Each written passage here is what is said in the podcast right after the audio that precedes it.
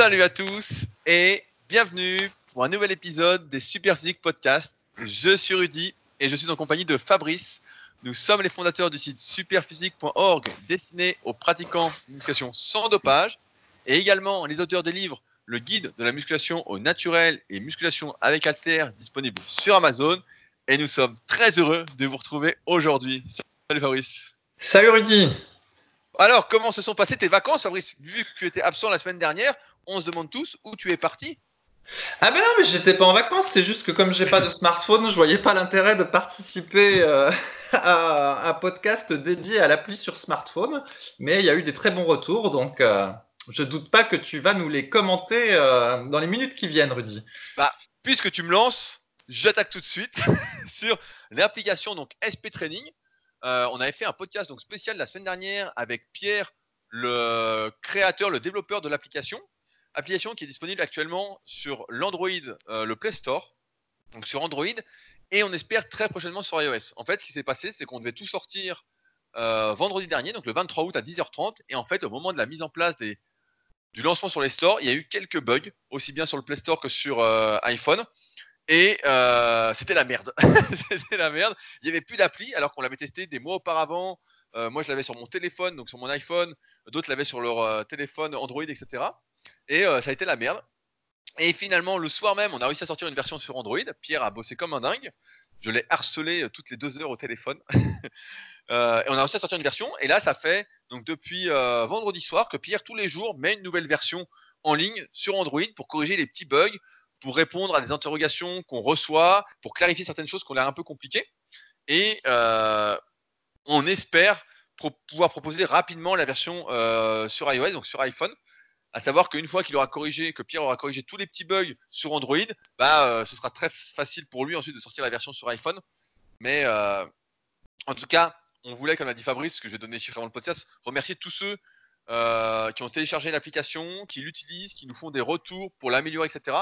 On prend bien en compte toutes vos remarques. Je ne peux pas répondre à tous ceux qui m'écrivent. Je reçois des centaines de mails à propos de l'application. Je ne m'attendais pas à un tel intérêt en fait. Et bon, j'ai pas le temps de répondre à tout le monde, mais je note. Euh, toutes vos demandes, etc. Et si c'est possible de les mettre en place, on les mettra. Comme notamment bah, les supersets. J'ai vu qu'il y avait beaucoup de personnes qui voulaient rajouter des supersets. Là, on est en train de modifier euh, quelques trucs sur les cycles de progression parce qu'on voit que c'est un peu abstrait pour de nombreuses personnes. Donc on est en train de modifier, de clarifier ça pour que ce soit plus simple, plus compréhensible en fait, même s'il y a une partie FAQ sur l'application que je vous invite à lire qui explique déjà tout ça, mais on va refaire quelque chose pour expliquer. Euh, et puis bah on va essayer euh, progressivement euh, de l'améliorer. On va voir comment ça se passe, à l'usage, comment vous en sortez. J'ai vu, il y a beaucoup de personnes qui sont un peu perdues avec les cycles de progression parce qu'ils voient que ça les faire partir d'un peu plus bas. Il faut savoir que sur l'application, en fait, c'est fait euh, pour lancer un cycle de progression. Si actuellement vous êtes dans un cycle de progression, l'application ne va pas vous aider vis-à-vis -vis de cela parce que c'est fait, par exemple, quand vous êtes en fin de cycle de progression, vous faites un test sur 10 répétitions sur une série et là vous rentrez, ça vous dire votre cycle. Et à partir de là, comme on en a parlé régulièrement en podcast, vous êtes maintenant au courant, bah, et c'est ce que je fais également avec mes élèves, euh, c'est la première chose que je fais, bah, on repart de bas, on reprend de l'élan pour monter plus haut ensuite. Et ça, j'ai l'impression que c'est pas très bien compris par de nombreuses personnes qui sont peut-être pas familières avec nos podcasts justement, qui se disent euh, attends, je fais 10 à 80, pourquoi je repars à 70 C'est beaucoup trop facile, etc. Alors qu'on a justement besoin de ces phases faciles pour pouvoir bien progresser euh, sur le moyen long terme. Si on est tout le temps en train de forcer, etc., ça va pas. Et après, en fonction de son niveau, je pense qu'on va reclarifier ça sur l'application, et eh ben ça va nous faire monter plus ou moins différemment, que ce soit sur un exercice polyarticulaire ou d'isolation, pour nous aider à progresser. Donc en fait, c'est vraiment. Euh, j'ai vu pareil quelques remarques. Après, je m'arrête là parce que c'est un peu long sur l'application, je pourrais en parler pendant des heures. Euh, j'ai vu que certains disaient oui, moi j'utilise tel cycle de progression, par exemple sur les tractions, et puis il n'est pas dans l'appli.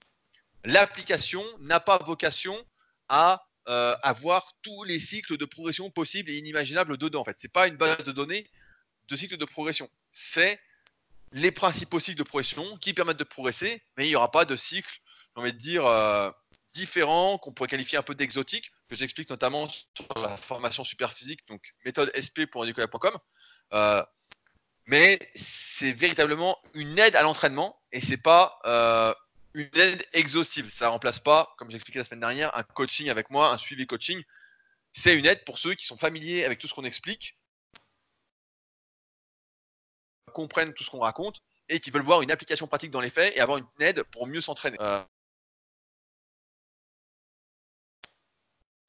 et de toute façon, je vous renvoie au podcast de la semaine dernière sur ce sujet-là. Mais en tout cas, merci de votre intérêt. Et euh, j'espère que ça va continuer de grimper. On a de grosses ambitions avec cette de nombreuses personnes à mieux s'entraîner et surtout à mieux progresser. Fabrice, je sens que maintenant, grâce à tout ce discours, tu vas acheter un smartphone. non, mais en plus, il est possible que j'achète un smartphone pour mon voyage au Pérou. Alors comme ça, je pourrais tester l'appli et, moi aussi me mettre à progresser, Rudy. bah, je tiens à dire, euh, toi tu ne sais peut-être pas, Fabrice, mais on a mis, en fait, quand on utilise l'application pour la première fois, celle-ci nous propose des programmes tout prêts et euh, on en a pris qui étaient dans ton livre en fait. Donc euh, j'ai mis deux programmes qui étaient dans ton livre Musculation avec Alter. Donc euh, tu pourras utiliser tes propres programmes sur l'application. Oh, c'est la gloire. c'est la gloire. Voilà, c'est la gloire. rapidement, ça n'intéresse pas grand monde. Il y a le nouveau site du Club Superphysique qui est en ligne. Toujours à la même adresse, clubsuperphysique.org. Donc nouveau site, magnifique. Richard a fait un boulot de dingue. Le site est vraiment super beau. franchement, c'est un petit plaisir pour moi, euh, il, est top. Euh, il y aura le règlement, euh, je pense, en ligne d'ici ce week-end ou la semaine prochaine, avec la nouvelle licence à prendre pour qui veulent participer, etc., passer leur niveau, participer aux compétitions, etc. Je ferai, je pense, un podcast spécial sur le sujet pour faire le bilan de la saison et l'avenir du club Super comme j'avais fait l'année dernière. C'est important pour moi d'en parler à ceux qui s'intéressent. S'il y en a qui ne s'intéressent pas, bah, comme ça, ils n'ont pas besoin de m'entendre en parler longuement en podcast euh, super physique euh, général, on va dire. Euh, on a revu d'ailleurs les tableaux du club super ils ont été modifiés. Donc vous pouvez aller les voir directement sur le site clubsuperphysique.org pour ceux qui veulent voir ce qu'on a modifié, etc. Et si vous avez besoin d'explications, bah, n'hésitez pas à me contacter. Sur les forums super physique, je vous expliquerai pourquoi on a modifié ci, pourquoi on a modifié ça, pourquoi on a vu ça à la hausse, ça à la baisse, etc. Chaque année, on affine les tableaux en fonction de ce que vous faites pour qu'ils collent le plus possible à la réalité, à un certain équilibre. Et enfin, parce que juste avant le podcast, j'ai enfin été chercher parce que nous avons reçu notre protéine végétale, notre mélange de protéines végétales bio et aromatisé. Parce que si vous êtes comme moi, quand c'est pas aromatisé, les protéines végétales, il faut dire que ça peut être un peu compliqué. Euh, toi, Fabrice, je sais que ça te dérange pas, que tu les prends euh, en forme, en format de smoothie. Tu avais donné quelques recettes, etc moi, j'avoue que je suis un peu plus chaud sur le sujet et que je voulais que ce soit un peu aromatisé. Donc, j'ai reçu, euh, juste avant le podcast, j'ai été les chercher. Donc, le mélange de protéines végétales bio, goût cacao, et euh, le goût lucuma. Donc, j'ai pas encore goûté lucuma, mais j'ai goûté le goût cacao. Il faut dire que c'est pas de la whey chocolat euh, Citec au goût. c'est quand même pas du chocolat. C'est pas du Nesquik. C'est pas du Nesquik, mais ça passe nickel. Franchement, ça passe nickel on sent que euh, c'est du vrai cacao. On sent que c'est pas, euh, voilà, pas du chocolat euh, Nesquik qu'on a mis dedans, etc. Et là, ça passe nickel. Franchement, je peux en boire tous les jours. J'ai pas besoin de me forcer. Il n'y a pas de goût. donc, je suis assez content. J'avais un peu peur parce que faut savoir que c'est pas moi qui goûte en fait les arômes, etc. En général, on fait tout envoyer à Loïc, donc Loïc Street qui gère la boutique Super Physique, et c'est lui qui nous dit voilà, c'est super bon, c'est un délice, c'est ce goût-là qu'il nous faut, etc et euh, je me méfie de ses goûts comme de la peste. Parce que franchement, des fois, c'est assez euh, surprenant dans le mauvais sens euh, du terme. Donc. et tu l'as, tu l'as mélangé avec quoi, Rudy? Avec de l'eau ou avec ah Une, boisson végétale? Ah ok. Bah, je pense que tu peux faire mieux si tu mélanges avec une, une boisson à l'avoine ou une boisson au, soja, ça peut rehausser. Non, mais en fait, je voulais faire un truc tout simple. En fait, j'en avais j'en ai un peu marre en ce moment de faire cuire du riz à 4 heures. Ça peut surprendre certains, mais euh, je mange du riz euh, toute la journée. Et je me suis dit, bah tiens, euh, je vais manger ça avec de l'avoine en poudre. Pas de l'avoine en poudre, de l'avoine, des flocons d'avoine, j'ai acheté là. Et donc je mets de l'avoine dans un bol, et puis je mets la prot dans un shaker, je secoue, et puis je mélange les deux. Et puis en fait, c'était très bon. C'était nickel. Et puis en plus, comme c'est de la protéine végétale, c'est un peu plus. c'est moins liquide que de la protéine style de la whey avec plein d'édulcorants, et d'émulsifiants, etc. Et donc, euh, c'est assez consistant. Et donc, tu as vraiment l'impression de manger, en fait. Donc, euh, ça cale un peu plus que la protéine, euh, on va dire, habituelle, qui est de la whey, de la caséine, d'autres protéines animales. va dire ça comme ça. Donc là, je suis assez content. Je m'attendais, euh, j'avais un peu peur du goût. Je me suis dit putain, Street, est-ce qu'il nous a encore fourré ou pas? Et en fait, nickel, ça va. Donc vous pouvez y aller. Si, si je dis que c'est bon, vous pouvez y aller. Super, tu vas pouvoir participer au projet d'évangélisation vegan alors maintenant. Ah non non, certainement pas. Et j'ai acheté de la viande cette semaine en plus. J'ai acheté de la bavette. C'est délicieux, je tiens à dire. Et en plus, je pas beaucoup cuire, donc elle est vraiment très très rouge. je te laisse assumer tes choix. Je te laisse assumer tes choix. Euh, alors, euh, pour rappel, pour ceux qui découvrent le podcast la première fois, dans celui-ci, on répond à des questions qui sont posées sur les forums Superphysique. Forums Superphysique qui sont les plus anciens du web, qui datent de 1999, qui à l'époque s'appelait Smart Weight Training. Euh, et chaque jour, de nombreuses personnes posent leurs questions dessus, on y répond et en podcast, on essaye d'approfondir nos réponses par rapport aux questions euh, qui sont posées. Donc, euh, j'ai sélectionné quelques questions euh, auxquelles on va répondre aujourd'hui. On va comme j'ai pris que des questions qui vont faire plaisir à Fabrice aujourd'hui. Il n'était pas là la semaine dernière, donc forcément on va le gâter. alors, première question, c'est de Sacha Hoff. Bonjour tout le monde. Auriez-vous des avis critiques à donner sur le Perfect Total Body Workout de Jeff Cavalière. J'adore son approche très thérapeutique et tout ce qu'il m'a appris sur la rééducation et les blessures et les douleurs. Et j'aurais voulu avoir votre avis sur ce programme en particulier, mais également sur le personnage et la chaîne. Donc, il nous a mis le programme, Fabrice, que je vais te lire. Alors, jour 1. Est-ce que tu es prêt? Tu es bien assis? Je suis prêt. Je suis prêt. 3 euh, séries de 5 au squat. Exercice 2. Hip thrust, 3 séries, 3 à 4 séries de 10 à 12 répétitions. Puis, développé couché, 3 séries de 5. 3 séries de 6 à 10 répétitions jusqu'à l'échec, autre action. Marche du fermier, 3 à 4 séries de 50 pas avec la moitié de son poids du corps. Et tu finis par face pull, 2 séries de 12. Enfin, euh, deuxième jour. c'est tout est prêt? Deuxième jour. Euh, soulevé de terre, 3 séries de 5.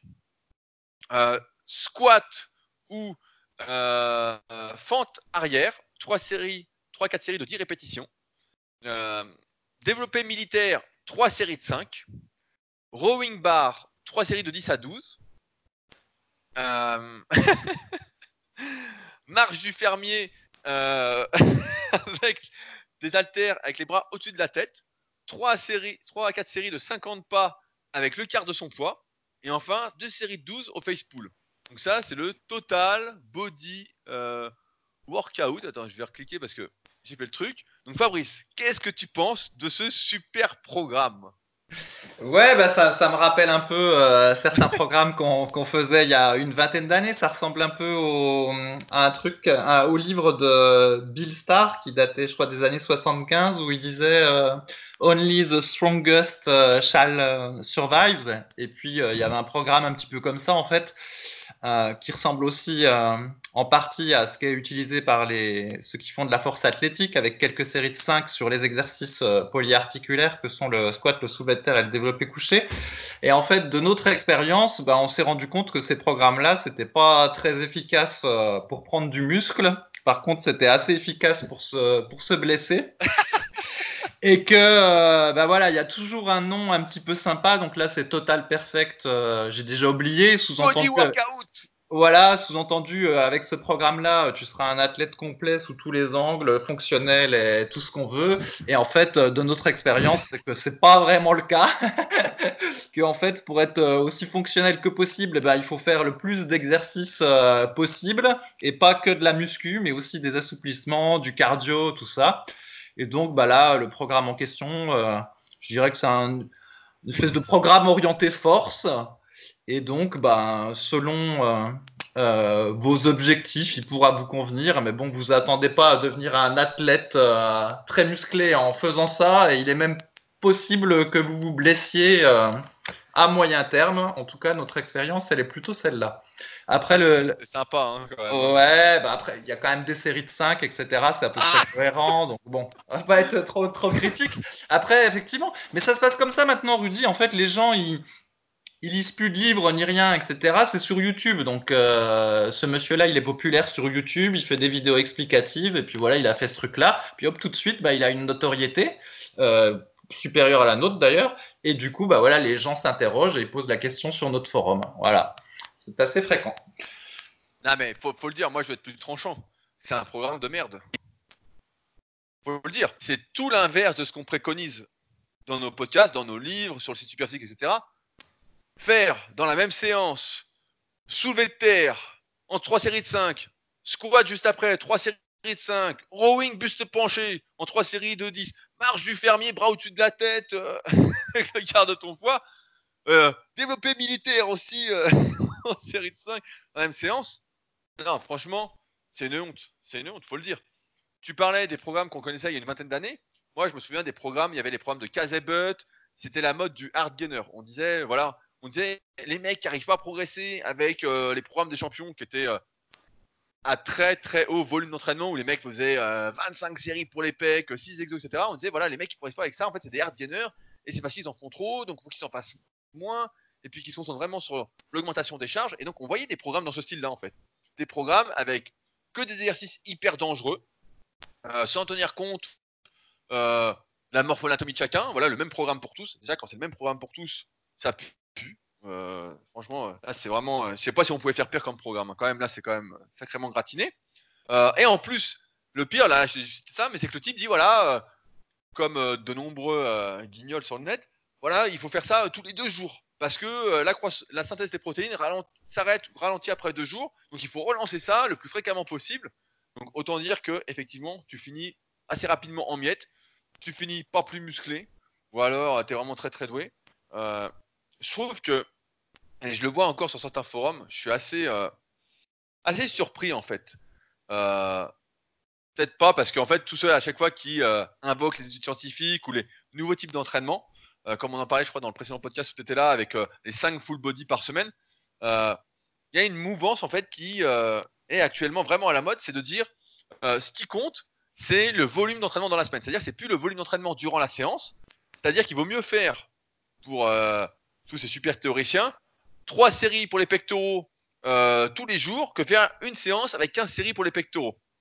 je prends des traits euh, volontairement, euh, grossis un peu le truc. Alors que de notre expérience, de mon expérience, donc après avoir coaché des milliers de personnes, vu des milliers de personnes, etc. Et pour tous ceux qui ont de l'expérience, qui m'écoutent aujourd'hui, qui nous écoutent, ils le savent aussi, c'est que le volume durant la séance est un facteur extrêmement important pour la prise de muscle. C'est que non, c'est pas vrai de dire que faire 15 séries pour les pecs sur la semaine sur 5 séances, c'est aussi efficace pour la prise de muscle que faire 15 séries dans la même séance. Alors après, il y a des notions comme la notion de perte tolérable, euh, la notion de muscle à angle, etc., qui servent à déterminer combien d'exercices de manière efficace on peut faire pour progresser, etc. Voilà, ça c'est des notions que j'explique dans le tome 3 de la méthode superphysique pour ceux que ça intéresse. Mais non, le volume durant la séance est plus important que le volume sur la semaine en fait pour progresser il suffit de faire le test. Et tous ceux qui vous diront le contraire, qui vont dire non, non, c'est mieux de faire ça, etc. Bah, soit c'est des types doués, soit c'est des types dopés, soit c'est des mecs qui s'entraînent pas, c'est des menteurs en fait. Parce que n'importe quelle personne qui s'entraîne, et je me souviens qu'on avait des débats comme ça à l'époque avec Jean, avec Jean Larue, je sais pas si tu te souviens de tout ça, donc à le site euh, All Muscu. On avait des débats sur le forum avec Vincent, Jean, etc. Et le débat c'était euh, attends, c'est bizarre en salle. Nous on était tous avec nos trucs de hard gainer, de full body, déjà tous ces trucs un peu à la con voilà, c'était le hard gainer, c'était Stuart McRobert, c'était Kazebut, c'était euh, John Christie. Je me souviens de John Christie qui n'a pas été là très longtemps. C'était quand il y avait Chris et Jorgen sur le forum, le faux Jorgen. Histoire de fou, on vous racontera peut-être un jour. et nous, on faisait ça et on voyait des mecs en salle. Moi, c'est le moment où j'ai commencé à aller en salle. Et je voyais des mecs qui faisaient des entraînements très basiques. Ils faisaient 3-4 exos par muscle. Et puis les mecs, ils étaient balèzes se posait pas trop de questions. Euh, il cherchait à mettre un peu plus lourd à chaque séance, etc. Et puis les mecs étaient balèzes. Et moi, à côté, je faisais trois séries pour ci, trois séries pour ça. Et puis, euh, bah, j'avais euh, pas trop de physique, quoi. C'était, c'est pour ça qu'au début, j'ai pas beaucoup progressé. C'est parce que il y a deux mois physiquement, alors que je prenais de la force, c'est que j'en faisais pas assez, en fait, à chaque séance pour chaque muscle. Je faisais, ces, méthodes-là, ces méthodes de merde, en fait. On faisait squat, on faisait coucher, etc. Et en fait, il manquait, comme on l'a expliqué dans le podcast, ces trois facteurs de l'hypertrophie, il manquait toute cette partie de stress métabolique. Oui, il y avait de l'attention mécanique, mais l'attention mécanique sans un certain volume d'entraînement, en fait, même si on progresse, c'est pas suffisant. Il faut vraiment cette réunification des trois facteurs. Et donc attention à tous ces nouveaux programmes exotiques qui vous promettent monts et merveilles. Ça ne fonctionne pas. Et c'est pourquoi, encore une fois, dans l'application SP Training, si vous n'avez pas de programme, vous la téléchargez. On a mis des programmes qui ont fait leur preuve avec suffisamment de volume en fonction de votre niveau, etc. Il y a juste à les suivre. Voilà, si vous êtes perdu, il y a juste à les suivre. Vous mettez plan euh, guidé, donc cycle de progression, et vous suivez et vous allez progresser. Voilà. Mais euh, faut faire attention avec tous ces trucs à la con. Et c'est triste parce que là, Jeff Cavalier, c'est un mec, je crois, qui est, euh, qui est kiné à la base. Et c'est vrai que des fois, il donne des super conseils. Moi, j'ai déjà vu certaines vidéos pour euh, l'antidouleur, euh, pour se soigner, etc. Et elles sont vraiment bien. Et à côté, le mec donne des conseils sur l'entraînement complètement pourrave, quoi. À croire que le type euh, est dopé, quoi. À croire que le type, euh, il y, a- une couille, c'est pas possible. il nous prend pour des cons, le type. Ou alors, c'est encore une fois un escroc, comme beaucoup, à chercher à nous vendre le programme miracle, le perfect, total body workout. Enfin bon, pour moi, c'est une honte, ce truc-là. A été très mesuré, Fabrice, t'es connu euh, plus méchant quand même. hein. D'ailleurs, au passage, comme il n'y a aucun entraînement, euh, aucun exercice direct pour les bras ni pour les mollets, euh, en réalité, c'est pas vraiment un total body workout parce que finalement, si vous n'êtes pas doué pour les exercices polyarticulaires, en suivant ce programme-là, vous choperez ni bras ni mollets. Ça, c'est sûr de chez sûr. Non, mais franchement, c'est un programme horrible, quoi. Franchement, c'est un truc. On en parlait juste avant le podcast. Fabrice, il fait des séances. En ce moment, il a envie de faire beaucoup de séries, etc. Et moi, pareil, en ce moment, je sens que j'ai euh, un besoin, une envie de faire plus de volume d'entraînement par muscle. Et franchement, euh, bah, le volume qu'il y a là, que le type donne euh, dans ses séances, c'est ce qu'on fait limite pour un ou deux muscles, quoi. Donc, c'est quand même fou. Le mec, il y a 15 séries dans la séance. Ouais, 15 séries, on exagère un peu, mais voilà, c'est une séance pec, quoi, en fait. C'est une séance d'eau. Donc. Alors que là, et en plus, le pire, c'est que quand tu fais des full body comme ça, si tu mets vraiment des lourds de charge, tu dois t'échauffer à chaque exercice, etc. Ta séance dure 3 heures et euh, tu vis ta séance, c'est tout raplapla, t'as pas gonflé d'un millimètre. Et puis, euh, bonne chance euh, pour prendre du muscle, hein, comme on dit. Oui, bah, de toute façon, probablement, il le fait même pas, ce programme-là. Ça me fait penser, à un moment donné, il y avait Chad Waterbury qui avait Ah oui? lancé des tas de programmes euh, sur le site T-Nation, qui était euh, assez populaire euh, dans les années 2000, il est peut-être encore d'ailleurs, mais j'y vais plus. Et à chaque fois, les programmes, ils avaient un nom euh, un peu rigolo, et enfin, un peu hardcore plutôt que rigolo. Et il y avait tous des programmes farfelus, tu vois. Mais euh, jamais il les a suivis en fait les programmes. C'était juste euh, tu mets un nom, tu fais un programme et hop ça te fait un article, ça fait un petit peu de buzz et puis c'est tout quoi. Mais c'est vrai que c'est pas trop euh, notre philosophie. Nous on fait des choses qu'on a testées et éprouvées quoi. Ouais, ouais, et surtout qu'on a fait tester, moi je le répète souvent et ça peut faire sourire, mais sur des milliers de personnes, hein, faut, se, faut se rappeler, faut avoir en tête que je coach depuis 2006, donc via mon site rudicoya.com, que je vois passer des centaines de personnes par an, que j'envoie défiler, euh, pareil, plusieurs centaines au Super Physique Gym chaque année, avec les concours, avec les personnes qui viennent en vacances. D'ailleurs, il y a toujours beaucoup de monde qui vient au Super Physique Gym, donc à côté d'Annecy, euh, quand c'est l'été. Donc là, je vois chaque semaine au moins deux ou trois nouvelles personnes que je connais pas, qui viennent s'entraîner, avec qui je discute, etc. Donc, euh, et euh, franchement, on en arrive toujours aux mêmes conclusions, quoi. Donc, c'est ça qui est, c'est pour ça qu'on essaye de vous transmettre tout ça aujourd'hui avec passion, parce que comme sans doute certains d'entre vous, on a été pris pour des cons à faire des programmes comme ça, comme on vous disait, et on s'est bien rendu compte que le mythe de l'art gainer, en fait, euh, tout le monde est art gainer, en fait. Tout le monde, euh, oui, il y a des exceptions, des mecs très doués, il y a des mecs qui se dopent, etc. Mais la plupart des gens vont avoir du mal à prendre du muscle, ça va être difficile. Et euh, si en plus on fait n'importe quoi, bon bah ouais, il faut pas s'étonner qu'on progresse pas.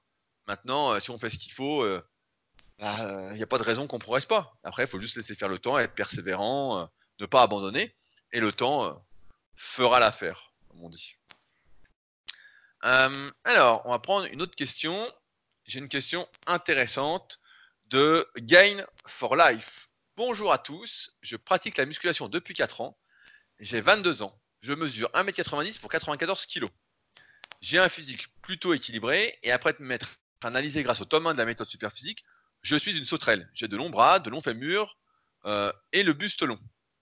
Mes clavicules sont longues, mais pas très épais. Ma cage thoracique est plutôt plate. A priori, de ce que tu dis, tu es plutôt euh, gorille. Mais j'ai pas fait son analyse, donc euh, on va partir là-dessus. Le problème que je rencontre concerne les pectoraux. En effet, bien qu'ils aient un peu de masse, ils restent en retard par rapport à mes bras et épaules. Mes performances sur l'exercice de poussée ne sont pas en adéquation avec mon volume musculaire. En effet, la plupart des personnes en me voyant s'attendent à ce que je fasse de bien meilleures performances. Voici d'ailleurs quelques-unes. Développé couché, 10 fois 75 kg, dips 10 répétitions avec 15 kg de lest, développé décliné 10 x 90, développé incliné avec halter 10, 10 x 32,5. Sur d'autres muscles, je suis plutôt pas mal en comparaison. Développé avec halter pour les épaules, 10 répétitions à 30 kg, squat avant 10 à 85, curl incliné 10 à 16. Ce que je ne comprends pas, c'est pourquoi mes performances au développé couché, dips et développé incliné sont si faibles. Je rajoute que je ne sens quasi pas mes pectoraux sur ces exercices, mais le lendemain, j'ai quand même des courbatures un peu partout dans le muscle. Alors je me demande quoi faire. Dois-je continuer à faire du développé couché en touchant les pectoraux et en essayant de progresser malgré les faibles charges Dois-je faire du développé couché en limitant l'amplitude, ce qui serait plus adapté à ma morphonatomie Ou dois-je arrêter le développé couché et me tourner vers d'autres exercices? Je suis un peu perdu et vos conseils m'aideraient grandement. Fabrice, tu vois, qui est un peu dans le même cas. ouais, bah en fait, mais c'est un, un, cas, euh, c'est un cas hyper fréquent. Et d'ailleurs, je vais, euh, je vais faire une, euh, comment? Je vais faire une polémique, Rudy. Je pense ah que les, les, pectoraux voilà, on pourra me citer. Je pense que c'est un muscle qui est à 95% génétique et que ceux qui ont des gros pectoraux comme toi ne devraient en tirer aucun mérite. Ça ah n'a rien à voir avec les cuisses et le dos. quoi? Ah ouais. Je me dépouille, moi. bah en fait, c'est simple, les pectoraux, soyons honnêtes, donc soit vos pectoraux vont gonfler quand vous faites du développé couché et entre guillemets vous avez qu'à progresser au développé couché puis vous allez choper des pecs, soit vous n'avez pas la morphologie pour, puis vous aurez jamais de pectoraux et jamais un gros développé couché. C'est aussi simple. Et donc, défaitiste. et donc, euh, effectivement, il a donné ses performances. Euh, voilà, ça a l'air. Euh, comment il a, il a un niveau relativement correct. Et puis on voit déjà, on suppose qu'il fait tout bien les exercices, qu'il est plutôt fort au développé au-dessus de la tête, donc un mouvement plutôt orienté épaule, par rapport à son développé euh, couché, dips, euh, etc. Et donc, ce qu'on devine, c'est qu'en fait, il doit avoir les épaules euh, en point fort et pas de pec. Donc, quelque chose qui est tout à fait cohérent avec sa morphologie. Et donc, ça explique que du coup, bah, au développé couché, il soit pas très fort parce qu'en gros, son développé couché, pour caricaturer, il y a que les épaules et les triceps qui poussent, quoi. Et les pecs, ben, il en a pas beaucoup, puis ça, ça, du coup, ça pousse pas et en plus, ça se développe pas. Il y a juste une petite, euh, entre guillemets, incohérence, c'est qu'il dit qu'il a des courbatures au pec euh, après ses entraînements de pectoraux, donc ça laisse à penser que euh, peut-être ça travaille plus que je ne le pense, parce que d'habitude, quand on est dans cette configuration-là, on a des courbatures horribles au niveau de l'insertion pectoraux et devant de l'épaule, parce que souvent, ben, on est surétiré quand on fait le développé couché, et c'est pour ça qu'à partir du niveau, allez, fin de l'intermédiaire, début du confirmé, ben, on peut réduire l'amplitude, comme il suggérait, pour euh, ben, éviter d'avoir euh, un surétirement et des mauvaises courbatures. Et une manière de réduire l'amplitude, donc c'est soit par exemple de rajouter un manchon en mousse sur la barre de développé couché, le même que vous pouvez utiliser euh, par exemple au squat arrière, exercice que nous ne recommandons pas d'ailleurs, mais du coup qui permet de limiter l'amplitude au développé couché puis d'avoir une amplitude constante, parce que si vous le faites juste à l'œil en disant bon bah je m'arrête 5 cm avant les pecs à chaque euh, répétition, euh, vous allez avoir du mal d'une séance à une autre à être strictement sûr que vous ayez la bonne amplitude. Une autre stratégie c'est de faire du développé légèrement décliné à la place du développé couché. Par contre, l'exercice a un inconvénient, c'est que euh, en général, il faut être assuré par un partenaire, parce que cette fois-ci, si on, par malheur, on remonte pas la barre, et eh ben on peut pas la faire glisser sur le ventre, c'est un petit peu compliqué. Du coup, l'exercice est un peu contraignant. Et puis d'autre part, mais ça c'est mon avis personnel, je trouve qu'il encourage euh, une cambrure qui peut être préjudiciable pour le bas du dos euh, à long terme. Ça dépend comment on le fait. Mais je trouve que ça favorise un peu une trop grande cambrure, le développé décliné. Donc, faut voir. Et par contre, ce qu'il faut surtout ne pas faire, ce serait commencer la séance par exemple par du développé incliné, où là, bah, ça accroîtrerait le problème de travailler d'abord les épaules plutôt que euh, les, pectoraux. Alors du coup, ceci ayant été posé, la question c'est est-ce que à son stade, donc en faisant 10 à 75 au coucher et les autres perfs qu'il a dit, est-ce qu'il peut commencer à réduire l'amplitude ou alors est-ce qu'il peut essayer de chercher encore à progresser au coucher et euh, réduire l'amplitude quand il sera plus proche du niveau confirmé que intermédiaire euh, plus, on va dire? Et ça, bah, Rudy, je vais te laisser euh, y répondre. Toi qui as l'avantage de la génétique pour les pectoraux. Ah putain, ce traître. Je me suis dépouillé pour avoir des pecs comme ça, mon gars. Attends, je suis pas resté allongé sur un banc pour les avoir. Hein. je me suis levé de mon banc entre les séries quand même. hein. non, mais c'est vrai, comme tu as dit, c'est un cas classique en fait. euh, c'est vrai que quand on n'est pas fait pour les pectoraux, c'est-à-dire qu'on n'a pas, pas trop de cage, qu'on est plutôt large de clavicule, qu'on a des longs bras, etc., qu'on est plus, voilà, moi j'appelle morphologie euh, gorille, suivant ma classification du tome 1 et du tome 2 de la méthode super physique, avec euh, Jojo dans le tome 2 en vidéo, qui est un bon exemple, avec Baudouin que j'ai vu récemment. Baudouin, je sais que tu nous écoutes, donc un petit salut, que j'ai vu la semaine dernière en coaching premium. Bah, en fait, c'est vrai que quand on fait le développé couché, en fait, on est surétiré, et quand on est surétiré, bah, euh, et, en plus qu'on a cette morphoanatomie là, bah, souvent c'est les épaules qui prennent au détriment des pectoraux. Ce qui implique normalement de mauvaises courbatures, comme tu l'as signalé, donc des courbatures d'insertion et non pas des courbatures au centre du muscle. Maintenant, euh, là, ça fait 4 ans qu'il s'entraîne. Il fait 1m90, 94 kg. Il a mis une photo. Il n'est pas très gras. Il fait 10 à 75. Donc, euh, effectivement, il est en retard au niveau des perfs par rapport au reste. Pas de beaucoup, mais un peu. Et c'est normal parce que quand on a des longs bras, quand on a plus d'amplitude, en fait, il faut développer plus de force pour soulever les mêmes poids. Donc, en fait, il est évident que si on lui réduisait l'amplitude et qu'on mettait la même amplitude qu'un mec qui a des bras courts en comparaison, une grosse cage, etc., on lui mettait la même amplitude, bah, il serait beaucoup plus fort. C'est là qu'on voit encore une fois bah, le fait, euh, la difficulté de se comparer à d'autres personnes, parce que quand on se compare, bah, en fait, euh, on se rend compte que euh, comme on est complètement différent, il peut pas y avoir vraiment de comparaison. C'est d'ailleurs une des choses qui m'a poussé à faire le tome 1 de la méthode superphysique, parce que j'en avais marre d'entendre des conneries euh, sur le sujet. Après, mon avis là-dessus, c'est que je pense que, vu son physique et que ça fait 4 ans qu'il s'entraîne, je pense qu'il pourrait laisser tomber de développer couché. Si c'était un de mes élèves, je lui dirais tentons le décliné, si on peut faire du décliné en toute sécurité, ce qui n'est pas garanti, il faut pouvoir caler ses pieds, il faut pouvoir être retenu euh, quand on va forcer, il ne faut pas glisser du banc, etc. Donc je dirais, voilà, tentons le décliné.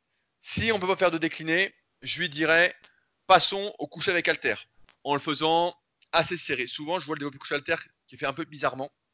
C'est-à-dire, les, gens écartent beaucoup les bras en bas, et dans ce cas-là, on en arrive euh, à un exercice qui surétire aussi, on descend encore plus bas qu'au développé couché avec barre, et là, c'est pas le cas. On voit également l'inverse, c'est-à-dire des demi-développés, et là, je pense que ça n'a plus trop d'intérêt non plus, c'est surtout un exercice de triceps. Euh, donc, il y a un entre-deux à trouver. Je pense que je me filmerai un coup sur ma nouvelle série euh, que je vais lancer sur YouTube, où je vais me filmer un peu l'entraînement et filmer des mecs de la salle. D'ailleurs, je mets le premier épisode ce dimanche euh, sur ma chaîne YouTube. Je suis en train de le finaliser au moment de ce podcast. Il me reste un peu de blabla euh, à faire pour que ce soit bien propre. Mais euh, ouais, je pense que je passerai au coucher avec Alter en premier exo. J'hésiterai pas, comme tu l'as dit, euh, très justement, et je vais l'expliquer. Si on fait du développé incliné, par exemple, avant, en premier exercice pour les pectoraux, en fait, on va sensibiliser les épaules, puisqu'on est fait pour les épaules, à être sollicité lors des exercices futurs, en fait. Donc, j'hésiterai pas à mettre en place des techniques d'intensification modifiées pour essayer de rattraper ce point faible, mais qui n'est pas vraiment un point faible musculaire, c'est plus un point faible de force. Euh, mais si c'est un point faible musculaire, bah, je rajouterais par exemple d'écarter la poulie vis-à-vis juste avant, juste pour amorcer en fait la contraction, style 2-3 séries de 20 sans trop forcer, juste pour sensibiliser le muscle, pour qu'il soit mieux recruté ensuite. En fait, faire de l'apprentissage moteur très simplement. Si jamais ça intéresse, ça me fait penser, en ce moment sur la formation super physique, on est en train de voir toute cette grosse partie sur l'entraînement des points faibles, qu'est-ce qu'un vrai point faible, qu'est-ce qu'un faux point faible, qu'est-ce qu'il faut faire, les stratégies à mettre en place, des exemples de programmes. Je crois qu'on a tourné euh, 9 vidéos sur le sujet, donc 9 fois euh, 20 minutes sur euh, l'entraînement des points faibles. Donc après, vous serez calé de chez calé. Mais euh, ouais, je pense que là, il faut laisser tomber le développé couché et passer sur des exercices qui vont plus te solliciter les pectoraux et où tu seras plus à l'aise. Il y a de fortes chances que tu sois plus à l'aise au développé couché avec halter, désécarter la poulie vis-à-vis, du décliné, donc c'est bien, j'ai vu que tu en faisais, voilà. Après, j'ai du mal avec le développé couché partiel. Euh, D'un point de vue psychologique, ça me dérange en fait euh, cette mousse sur la barre. Nous au Super Physique Gym, donc comme c'est un cas fréquent, on a testé plein de trucs. On a testé le Fat Grips originel, le bleu, le Fat Grips rouge, les Iron Bull, donc il y a une marque concurrente au Fat Grips qui sont assez gros, ça enlève 2 cm et demi d'amplitude. On a, même découpé un rouleau dont on se servait pour faire le hip thrust, euh, pour pas avoir mal aux hanches, qu'on met sur la barre, qu'on enlève 4,5 cm.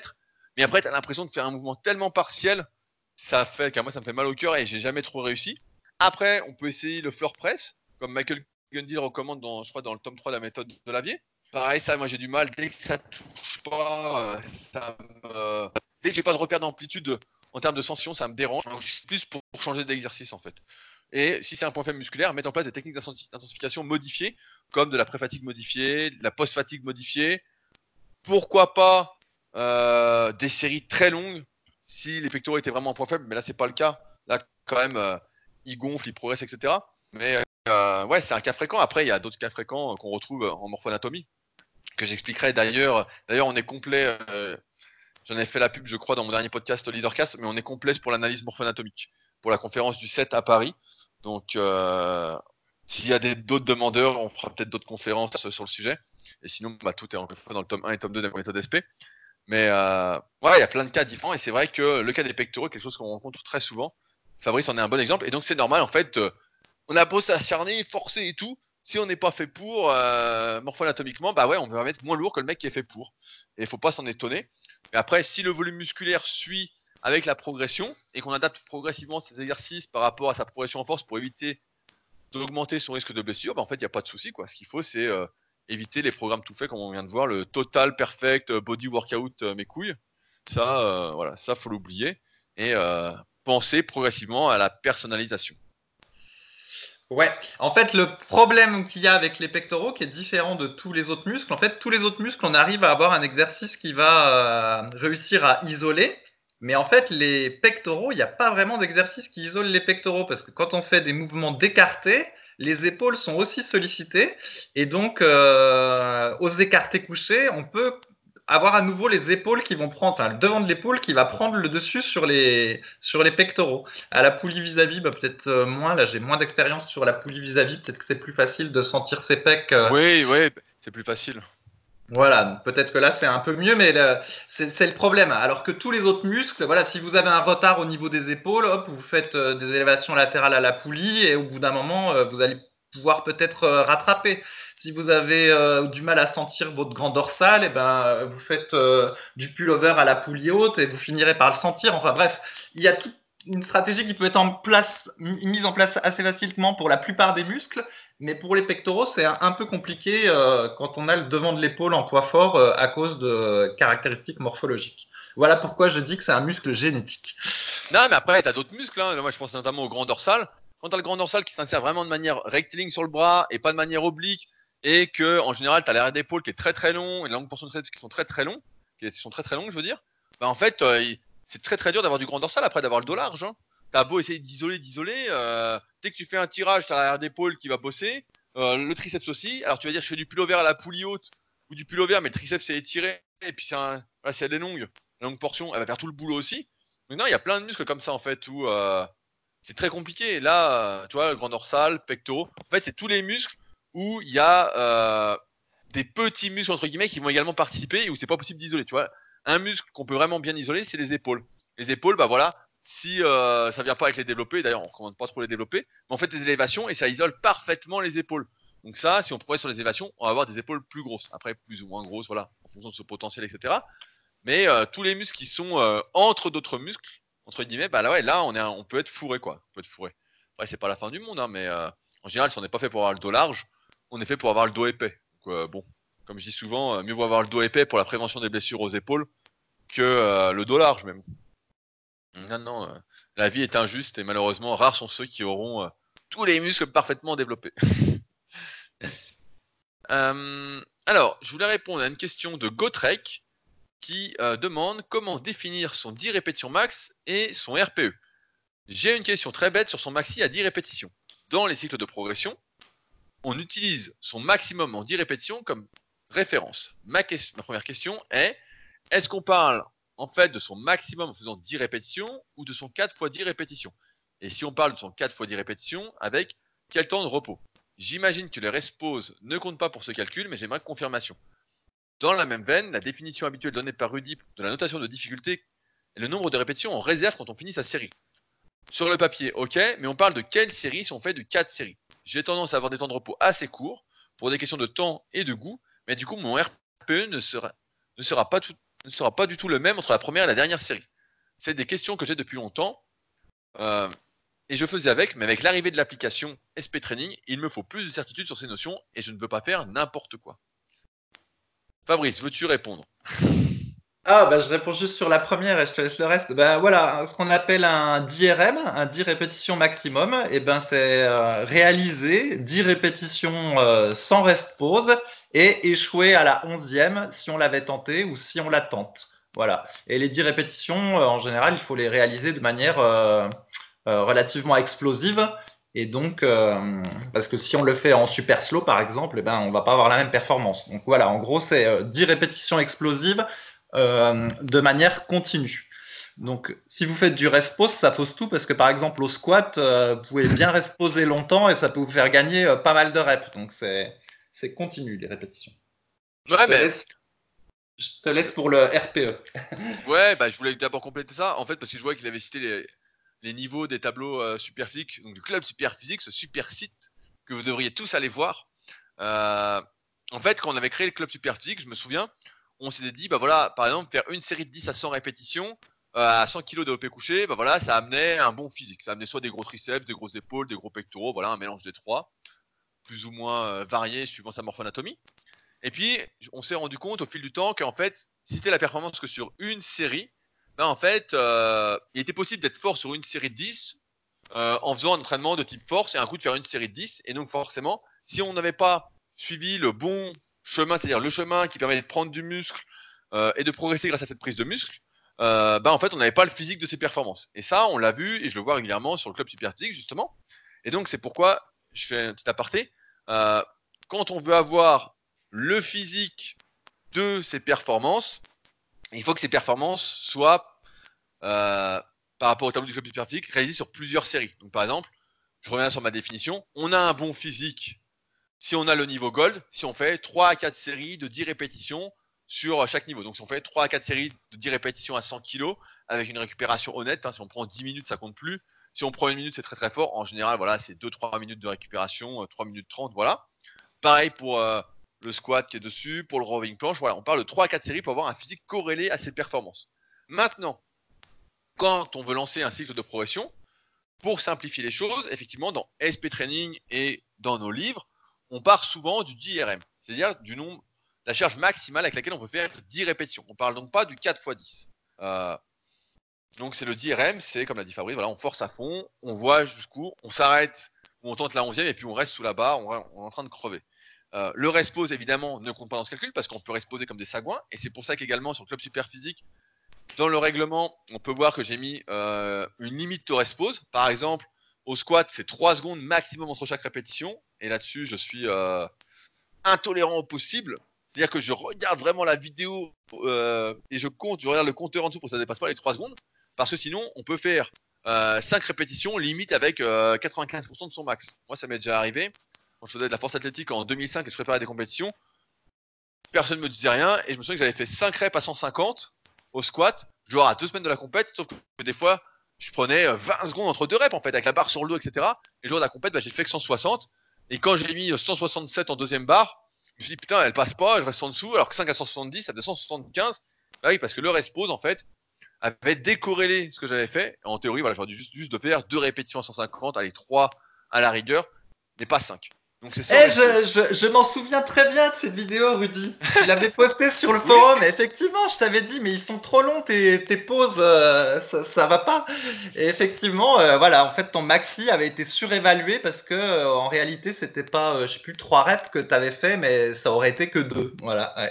effectivement, c'est très flagrant au squat, et c'est même pour ça que euh, dans, le, dans le temps, là, dans le livre où ça disait qu'il fallait faire 20 répétitions euh, de squat pour euh, devenir un titan, l'idée c'était de prendre son 10 RM et de faire 20 reps avec son 10 RM.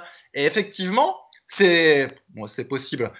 Pas avec un, un, vrai 10 RM, mais mettons, allez, avec un 15 RM, c'est possible d'en faire 20 au squat. Quoi. Il suffit de faire une pause en haut à chaque fois de 10, 15, 20 secondes et puis voilà.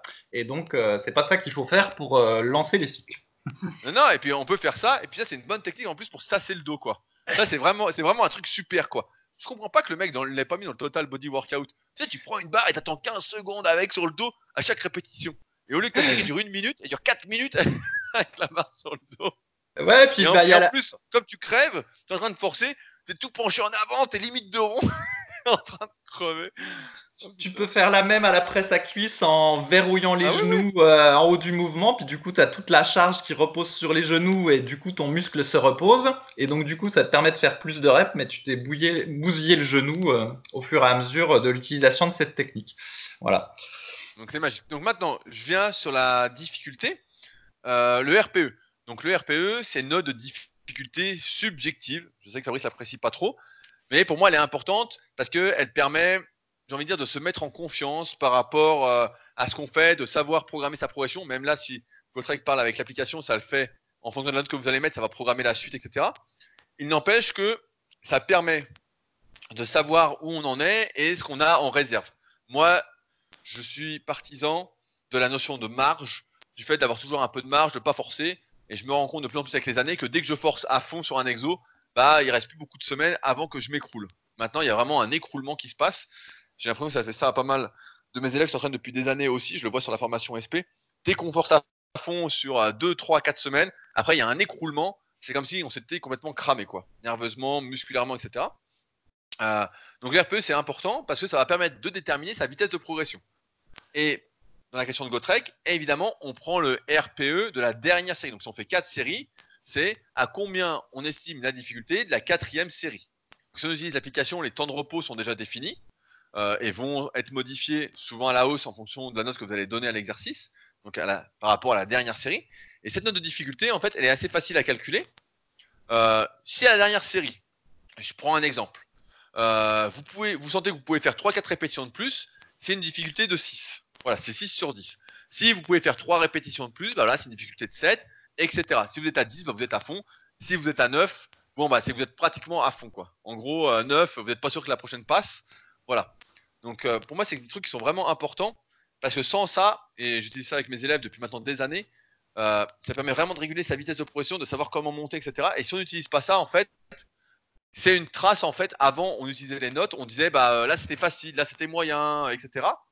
Et là en fait, bah, c'est une manière euh, peut-être plus subjective. Plus comment on appelle ça. Quel est le type qui a inventé ça Alors après, il y a de nombreux débats sur le sujet en disant euh, euh, le RPE c'est pas très fiable, etc. Il n'empêche que c'est un repère de plus pour euh, sur lequel s'appuyer pour mieux progresser au fil des séances. Donc moi je suis plutôt partisan. Toi Fabrice, je, je crois savoir que tu n'utilises pas du tout de RPE. Mais bon, comme tu fais des entraînements très exotiques et que tu changes chaque semaine tes entraînements, forcément. Et voilà, il dégrade ma réputation parce que j'ai dit que ses pectoraux étaient génétiques. Quoi? Mais c'est du vol ce que tu dis, quoi Putain, Tout ce que j'ai fait mériter ça, tu dénigres mes efforts et mon travail depuis 18 ans d'entraînement, quoi.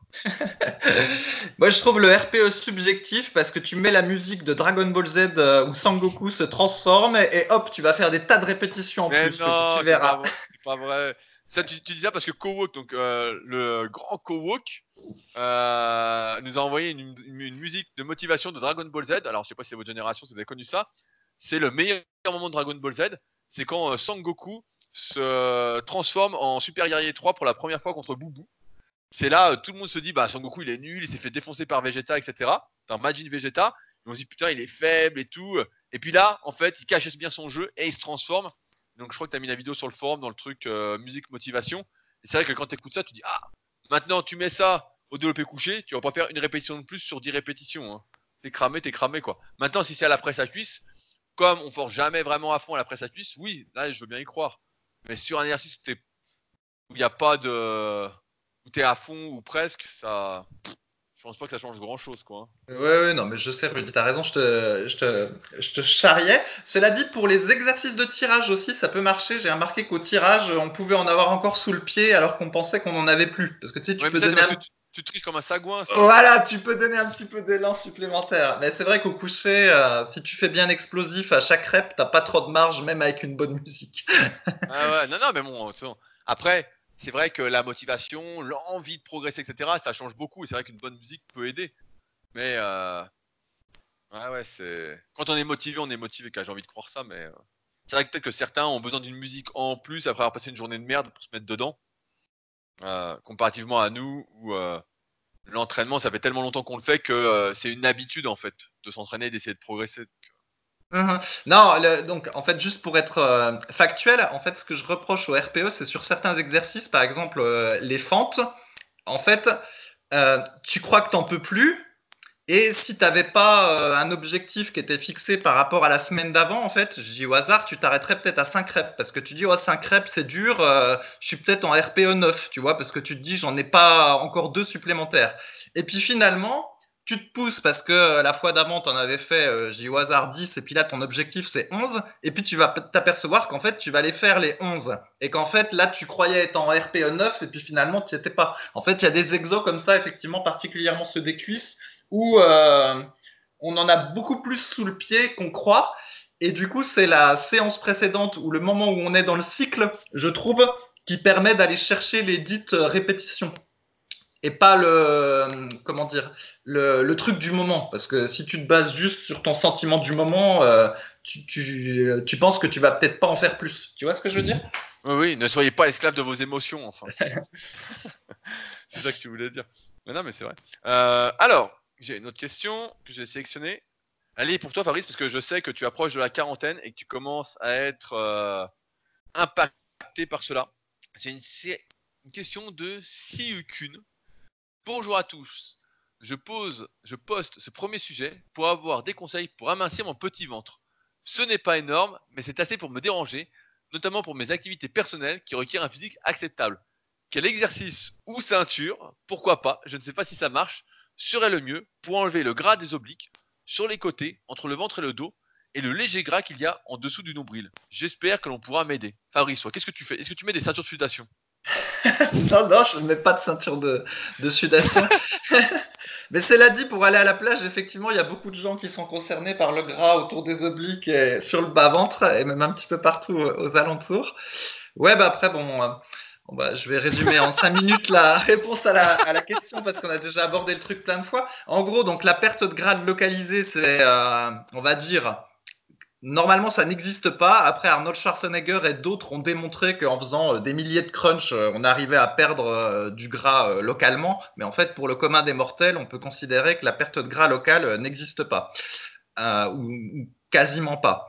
Et donc, du coup, bah, pour perdre ce gras-là, qui sont effectivement des zones de prédilection chez l'homme, et d'ailleurs, moi-même, je suis concerné par un petit peu de gras sur les obliques et c'est très flagrant si on regarde mon évolution sur la team euh, super physique. Donc, il y a une évolution photo qui date euh, de 20 ans. Et on voit que même quand je suis sec des abdominaux, ben, il y a toujours un petit peu de gras sur les, sur les obliques. Donc voilà, j'ai tendance à stocker là mais c'est le cas de la plupart des gens. Et donc, pour aller. Je crois que c'était du muscle, hein. je suis déçu. mais probablement, j'ai des très gros obliques en dessous, et du coup, euh, comme il y a une petite couche de gras par-dessus, ça donne l'impression qu'il y a plus de gras qu'il n'y en a. non, et donc, euh, pour perdre ça, bah, du coup, euh, bah, il faut, faire, faut essayer de perdre du gras de manière générale. Et donc, il ben, faut améliorer sa diète, faire un régime et augmenter ses dépenses caloriques en faisant plus de cardio, en gagnant du muscle. Et puis, ben, petit à petit, en perdant du gras, eh ben, ça finira par atteindre euh, ces zones-là qui sont euh, effectivement euh, difficiles. Voilà. Et donc, ben, chez les femmes, c'est l'arrière du bras, le haut des cuisses, souvent. Chacun a ses zones difficiles. Après, comme j'ai pas vu de photo, je sais pas dans quel état il est. si effectivement, genre, on voit par exemple ces deux abdos du beau, puis il y a un, petit léger gras en bas du ventre, ça c'est fréquent, ou si bah, il est plus gras qu'il ne pense, et puis il faut faire un bon régime, ça j'en sais rien. Mais bon, Toujours est-il que c'est pas facile et que ben voilà, il faut faire une stratégie pour perdre du gras de manière générale. Ouais, ouais, non, mais en plus, ces zones-là, c'est vrai qu'à mesure qu'on vieillit, c'est pour ça que je te charriais, mais c'est là où on stocke de plus en plus avec les années, et c'est du gras qui est vraiment récalcitrant, c'est le gras qui part vraiment à la fin. Là, je vois avec Bush, avec qui donc on fait la web série Start, qui euh, va bientôt passer sur 70 kilos. On voit que quand il s'entraîne, il a les bras qui commencent à être un peu secs, il y a des veines dessus, etc. Et il a le ventre qui est encore vraiment bien, bien gras. Euh, et on voit bien que pour le perdre, il faudrait vraiment qu'il descende, qu'il descende, qu'il descende énormément en poids. Et je dis ça sans exagérer, mais il y aura encore au moins 10 kilos et il serait même pas sec comme moi en fait du ventre. Parce que euh, bah, il a 40 ans aussi et euh, c'est vraiment du gras récalcitrant. Alors après, il y a des stratégies dont on a déjà parlé qu'on peut mettre en place, mais c'est des stratégies qui sont extrêmement exigeantes. C'est faire les abdominaux tous les jours, faire les obliques tous les jours, faire les lombaires tous les jours, faire en fait les zones difficiles tous les jours en série longue sur euh, plusieurs mois, plusieurs années. Plus vous êtes âgé et plus il faut le faire longtemps parce que euh, il y a euh, des années de mauvaises habitudes, de mauvaise circulation, de d'habitude à stocker le gras à certains endroits qui, sont là. Et donc, c'est des choses qui sont infaisables. En clair, très peu de personnes vont s'y tenir. même chez les professionnels. À un moment, il s'y tenait en faisant, je me souviens, dans les DVD que j'ai retrouvés, il s'y retrouvait en faisant euh, la marche sur tapis tous les matins au réveil en contractant les fessiers. J'avais testé aussi, mais j'avais pas tenu longtemps. Hein. C'était hyper chiant. C'était vraiment un calvaire de le faire ça. Euh, quand j'avais préparé mes compétitions en 2007 de bodybuilding, quand j'avais testé, bah, tu te fais chier vraiment comme un rat quoi là-dessus. Donc tu deviens fou. Euh, d'ailleurs, ça, ça fait penser. Allez, j'ai une anecdote. Tu te souviens, il y a deux semaines, j'avais parlé que je faisais du rameur un peu euh, en longue durée là. Ah ouais, oui, je me souviens. Et que, je, ça congestionnait. Voilà, et bah donc je, je persévère et donc maintenant c'est bon. Maintenant c'est bon, je congestionne moins, etc. Et donc maintenant je rajoute 500 mètres par semaine euh, pour arriver à faire 5 km, donc c'est pas très long, mais je pourrais les faire, mais et maintenant c'est bon en fait. Mais au début, ouais, au tout début, donc conditionné à fond, et maintenant euh, ça va tout seul en fait. Maintenant c'est juste que je me fais chier en fait, c'est long. c'est juste long, je me dis putain, mais qu'est-ce que c'est que ce truc? Mais bon, pour essayer de progresser au rameur, comme je l'avais dit, c'est une étape un peu indispensable pour moi, vu que je suis à fond sur mes capacités, euh, je pense, anaérobie, il faut refaire une base foncière ensuite pour pouvoir exploiter. C'est comme un cycle de progression on repart de plus bas, comme je disais au début du podcast, on refait une base solide, on refait le bas de la pyramide pour ensuite pouvoir monter euh, le plus haut possible. Et après, il bah, faut refaire une base, etc. C'est le principe d'un cycle. Mais euh, maintenant, ça va mieux, quoi. Maintenant, ça va mieux. Euh, donc, ouais, je reviens sur la question. Donc, après, voilà, c'est régime. Régime pendant, pareil, une certaine durée. Donc, je parle, j'ai pas envie de parler de régime, mais voilà, plus de nouvelles habitudes alimentaires, de changements, etc. C'est plus en ce sens ça, c'est manger plus sainement, etc., que euh, se mettre en restriction. Souvent, on voit que quand on se restreint et qu'on a l'impression d'être restreint, bah, c'est compliqué de tenir sur le moyen et long terme. On, est frustré, on fait des craquages, on tient pas, et après, on se dit qu'on fait ça sur une certaine durée, on se dit ouais, je fais ça trois mois et après ça va. Bah, après, on remange normalement ou on se lâche un peu et on reprend tout. Et euh, pour que ce soit durable, en fait, il faut faire ça sur, vraiment sur le moyen et long terme. Et comme ça, bah, ça fonctionne en fait. Mais si on fait ça sur euh, un coup de tête avec une durée limitée, etc., ça fonctionne pas. À ce sujet, bah, d'ailleurs, on a fini toute la partie, elle n'est pas encore sortie, je crois, sur la formation super physique, toute la partie sur la sèche, où on explique comment faire sa sèche, comment revoir ses habitudes alimentaires, qu'est-ce qu'il faut faire, etc. Euh, mais euh, ouais, c'est revoir tout ça. Et après, pas être pressé. Voilà, pas être pressé. Je pense que c'est une erreur que beaucoup de pratiquants font. C'est que ce soit sur l'entraînement, sur l'alimentation, c'est toujours l'impression d'une course, c'est pressé, c'est pressé, c'est pressé. Alors qu'on a bien vu notre expérience qu'en prenant son temps, surtout en fait, sans mettre de date butoir, etc., bah, on va beaucoup plus loin que lorsqu'on est hyper pressé, qu'on veut progresser très rapidement, qu'on veut perdre du poids très rapidement, qu'on veut prendre de la masse très rapidement. On l'a bien vu avec prise de masse, c'est les exemples les plus flagrants. C'est les mecs qui veulent prendre de la masse, ils suivent Mission Fitness, je sais pas si ça existe encore, ils veulent prendre 5 kilos en 6 semaines, parce que le bouquin nous l'a dit, et puis, 6 euh, semaines après, ils se retrouvent gras comme des loukoums et ils se disent Merde, j'ai pris 5 kilos de gras. et puis, alors que si tu avais pris 5 kilos sur un an parce que tu débutes ou sur deux ans, bah, tu dirais Ça va, putain, je suis bien. Sur un an, ça fait quand même 500 grammes par mois ou presque. Donc, c'est déjà pas mal. Puis sur deux ans, bah voilà, ça fait la moitié. Donc, ce serait déjà pas mal, quoi. Mais euh, ce serait honnête, de toute façon.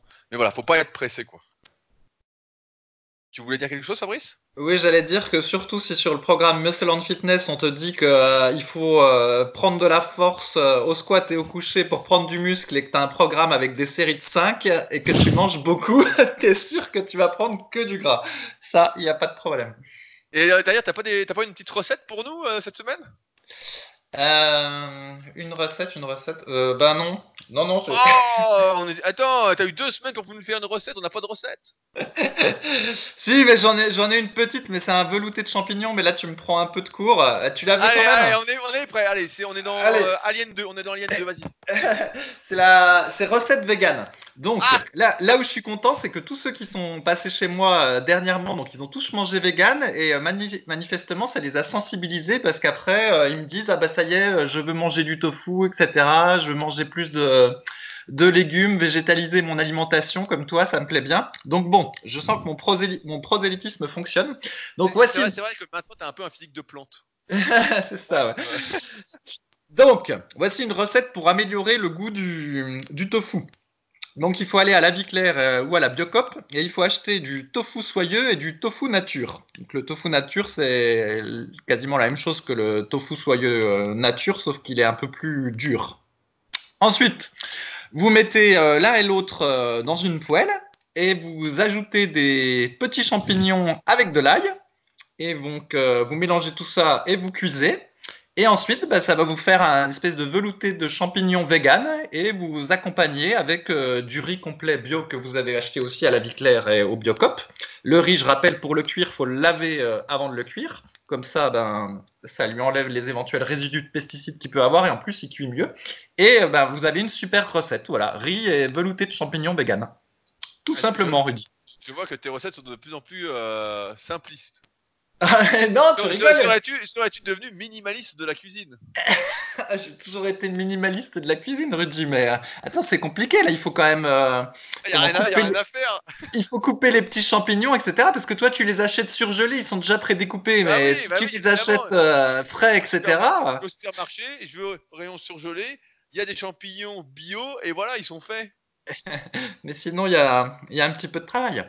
Bon, est-ce que tu as mis la question euh, de celui qui disait qu'il avait trop de cuisses et qui hésitait à ne plus entraîner les cuisses? Parce que celle-là, je veux répondre. Non, je l'ai pas pris, mais on peut la faire. Alors en fait, euh, très simplement, y a, euh, on avait déjà traité cette question, mais là c'est pour de vrai. Il y a un jeune sur les forums superphysiques qui a dit voilà, j'ai trop de cuisses, qu'est-ce qu'il faut que je fasse, etc. Et en fait, il se retrouve dans ce que j'explique dans le tome 1 de la méthode superphysique, à savoir le type qui prend tout dans le bas du corps. Et c'est vrai qu'on lui a demandé des photos, et que là, les photos, pour le coup, étaient vraiment flagrantes. Il avait des super quadriceps et un haut du corps tout rikiki en comparaison. Et il nous demandait euh, qu'est-ce qu'il doit faire? Est-ce qu'il doit continuer à faire les cuisses? Est-ce qu'il doit ralentir son entraînement des cuisses? Euh, Est-ce qu'il doit complètement les arrêter? Euh, Est-ce qu'il doit plus faire le haut du corps, etc. Donc Fabrice, que doit faire ce jeune homme qui a déjà des sacrés quadriceps? Là, on peut pas dire que c'était du gras quand même. hein. Euh, ouais, ben en fait j'ai été choqué de ta réponse parce que en gros tu lui as dit de ralentir un petit peu l'entraînement des cuisses en faisant que de la presse à cuisses et du leg press, euh, le temps qu'il développe un petit peu plus le haut du corps. Et ah ouais, mais là, il a, il a les cuisses énormes, le type. ouais, pas énorme, euh, À côté, effectivement à côté du, à côté du haut, euh, ouais, elles étaient un peu meilleures, mais la photo était prise je crois en, en contre-plongée ou en plongée et donc du coup ça favorisait quand même les cuisses.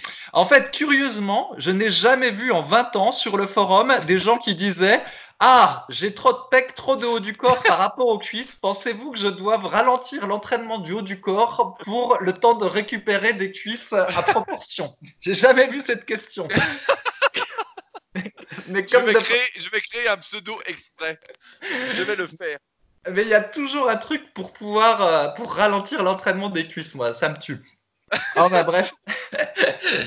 Et en fait, moi je pense qu'il faut qu'il continue à entraîner les cuisses euh, tout à fait comme il fait d'habitude. Et euh, comme tu l'avais dit dans d'autres podcasts, on a les points forts qu'on a. Et euh, bah, tant mieux pour nous si on a des points forts. Et bah, si lui il a les cuisses en points forts, tant mieux pour lui. Il faut qu'il continue à les entraîner pour qu'il garde entre guillemets le mental du type qui entraîne les cuisses.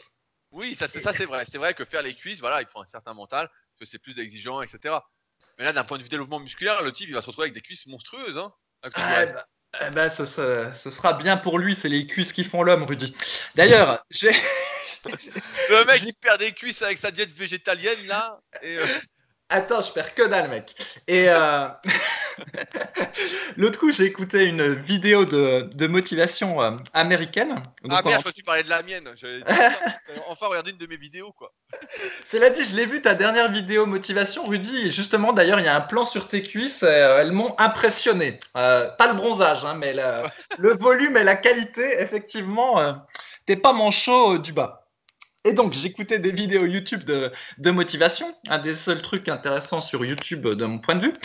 Et euh, il y a une phrase qui m'a fait rigoler. C'était euh, un type qui disait Je ne peux pas imaginer que Tom Platz soit un loser.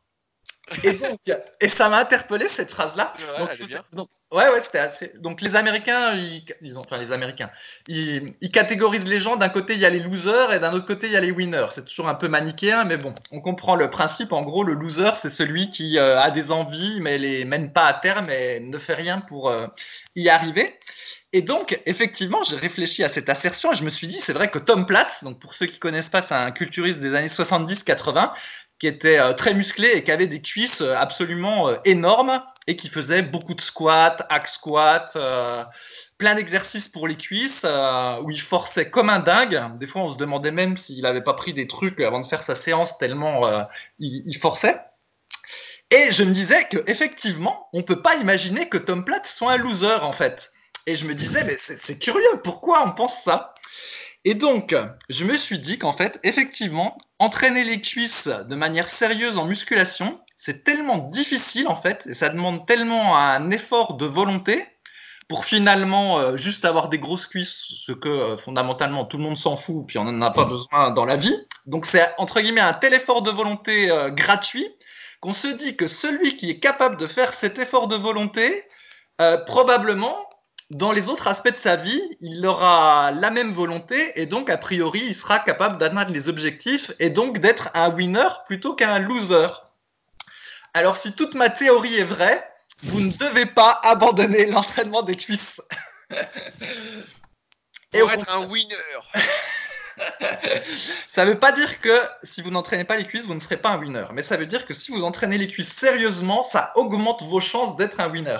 Non, mais blague à, blague à, part, même Arnold Schwarzenegger disait que la musculation l'avait aidé. En fait, c'est la discipline qu'il mettait dans la musculation et l'intensité qu'il mettait dans ses entraînements. Après, lui faisait rendre le reste des choses de la vie. Euh, plutôt facile, ou en tout cas, il pouvait euh, appliquer la même discipline que celle qu'il avait appris avec la muscu. Et je pense qu'il y a un peu de vrai. Quand on fait de la muscu euh, régulièrement, sérieusement, et qu'on entraîne ses cuisses, pas que le haut du corps, eh ben, il est possible qu'après, on puisse euh, dériver, entre guillemets, la discipline et la volonté, entre guillemets, qu'on a eue à l'entraînement dans les autres aspects de sa vie. Alors, qu'en penses-tu de cette théorie, Rudy? Bah, moi, je, je, je, rajouterais que si on a vraiment réussi à avoir de gros pectoraux, là on peut dire qu'on a du mental. Là on peut dire qu'on l'a mérité quoi. Là on a on est un vrai winner. Les cuisses c'est trop facile. Il y a des mecs doués là on a vu. Les pectoraux c'est pas la même. Les pectoraux faut les mériter. Faut pas juste s'allonger sur un banc. Faut s'allonger sur plusieurs bancs. Ça ça fait un homme. Ça ça fait un vrai ça. Ça ça, augmente les chances de réussite dans la vie. Les pectoraux. Les cuisses tout le monde s'en fout. Donc les pectoraux, tu te balades en ville, t'as les pecs énormes dans ton t-shirt, tout le monde est envieux. Tout le monde dit oh, putain, le type est balèze quoi. Le mec a des cuisses, tout le monde s'en fout, ça n'attire rien. Alors les bah ça attire le regard, ça attire l'attention. Et si ça attire l'attention, ça fait le premier pas. Justement, c'est ça l'injustice, c'est qu'on valorise les pectoraux et les bras, alors qu'en fait, il faudrait valoriser les cuisses et le dos. Où c'est là on voit le mec qui s'entraîne. Oui, mais les, grosses cuisses, c'est pas beau. On m'a dit que. bon, je fais du vélo quand même. Hein. Euh, laisse-moi tranquille. Moi, j'aime bien le vélo, c'est bien. D'ailleurs, j'ai une blague. une blague. Devant chez moi, là, euh, donc j'ai déménagé. Maintenant, je suis dans la villa super physique, qui sera bientôt prête. Je vous tiens au courant. J'ai reçu aujourd'hui mes cadres en plexiglas là pour mettre mes superbes affiches au mur. Ce sera magnifique. Ce sera une décoration minimaliste, pas comme chez Fabrice, bien évidemment. Et donc, devant chez moi, il y a une côte de fou euh, qui fait 1,5 km à 12%. Et donc, on se lance des défis avec les mecs de la salle. Euh, à celui qui la montrera le plus rapidement. Donc forcément, il y a Arnaud maintenant qui a fond dans le vélo, il nous a mis une, pile. Et moi, je dois tester ce week-end là. Et c'est une côte de fou. Je sais pas si vous avez déjà fait du vélo, mais 1,5 km à 12%. Alors il y a une petite partie de plat, mais bon, euh, il y a de faux plats hein. devant chez moi. Mais putain, avant et après, on se dit putain là, et avec ça, je suis sûr que t'as des cuisses énormes. Quoi. Tu l'as fait 5 fois de suite. Là, euh, t'as des cuisses de fou là, Fabrice ouais, ben, mais j'ai un jeu comme ça. Moi aussi, j'ai une grosse côte à vélo euh, chez moi. Bon, elle n'est pas aussi longue que la tienne. Et donc, le jeu consiste à la monter plusieurs fois, mais en restant en deuxième plateau. Ah. En deuxième plateau. Le, le, plateau du milieu et le tout petit pignon. Et du coup, bah, tu es obligé de te lever. Sinon, tu, tu montes pas. Et voilà, c'est assez rigolo. En tout cas, moi j'aime bien faire du vélo de cas. Ça fait un moment que j'en ai pas fait, mais quand j'en faisais, je restais vraiment le cul sur la selle. J'ai évité de me mettre en danseuse et je poussais. Et je me souviens que j'avais vraiment les cuisses qui gonflaient. Et c'était vraiment horrible. quoi. Je me souviens chez moi, donc avant quand j'avais mon appartement, il y avait une côte de 600 mètres à 9%. Tous les dimanches pendant une période, je la faisais 5 fois de suite. Ça durait entre 2 et 3 minutes et j'avais les cuisses énormes. Là, je descendais du vélo, je pouvais plus marcher quoi. Donc ça, c'était le bonheur. Ça, ça fait un homme, Fabrice. Ah ouais, non, mais il, est se mettre à la presse à cuisse quoi. non mais il est vrai que je pense qu'effectivement le cyclisme euh, de particulièrement dans les côtes là dans la montagne euh, est euh, probablement un des sports les plus difficiles qui soient. Pas aucun doute là-dessus. Ok, je te laisse conclure Rudy. Voilà, bah oui, ça fait 1h10 qu'on y est. On était motivé puis pour tout vous dire, on a parlé on est à 2h06 en fait. on s'est raconté nos vies juste avant. Ça fait deux semaines qu'on s'était pas parlé, donc forcément, et puis on était en forme. Donc, euh, je rappelle que voilà, si vous avez des questions, bah, n'hésitez pas à utiliser les forums Superphysique. Ils sont là pour ça. Ainsi, nos réponses profitent à tous. C'est mieux que d'envoyer des messages privés. Si vous en envoyez, on vous redirige sur le forum. Euh, sinon, il faut faire appel à nos services si vous voulez une réponse vraiment personnalisée, etc. Ce qui n'est pas le cas de la plupart. Si vous souhaitez mieux progresser, eh bien, n'hésitez pas à utiliser SP Training, disponible sur le Play Store et j'espère très prochainement sur iOS. Suivez-moi sur les réseaux sociaux, j'en parlerai dès que c'est disponible. Et si vous avez des remarques pour l'améliorer, ben, on fera ce qu'il faut. Si ça va dans la philosophie superphysique et que ça peut vraiment vous aider à progresser, si ça peut pas vous aider à progresser, on le mettra pas en place. Faut le dire. Il y a des gens qui m'ont dit oui, on aimerait faire des circuits euh, de 4-5 exercices parce qu'on fait du crossfit, etc. C'est pas une application pour les gens qui font du crossfit. C'est une application pour les gens qui font de la muscu, qui veulent progresser en laissant le moins de place possible au hasard.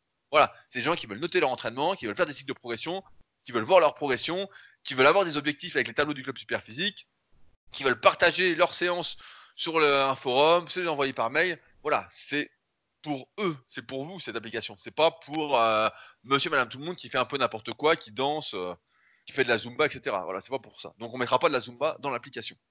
Euh, et enfin, on voulait vous remercier encore une fois de laisser des commentaires. Donc maintenant, il y a vraiment beaucoup de commentaires sur le podcast, sur les applications de podcast. J'ai vu, on a passé les 350 commentaires sur l'application de podcast pour le podcast. Nos livres sur Amazon ont de plus en plus de commentaires. J'ai vu que Fabrice, juste avant le podcast, avait 60 commentaires. Moi, je suis à 173.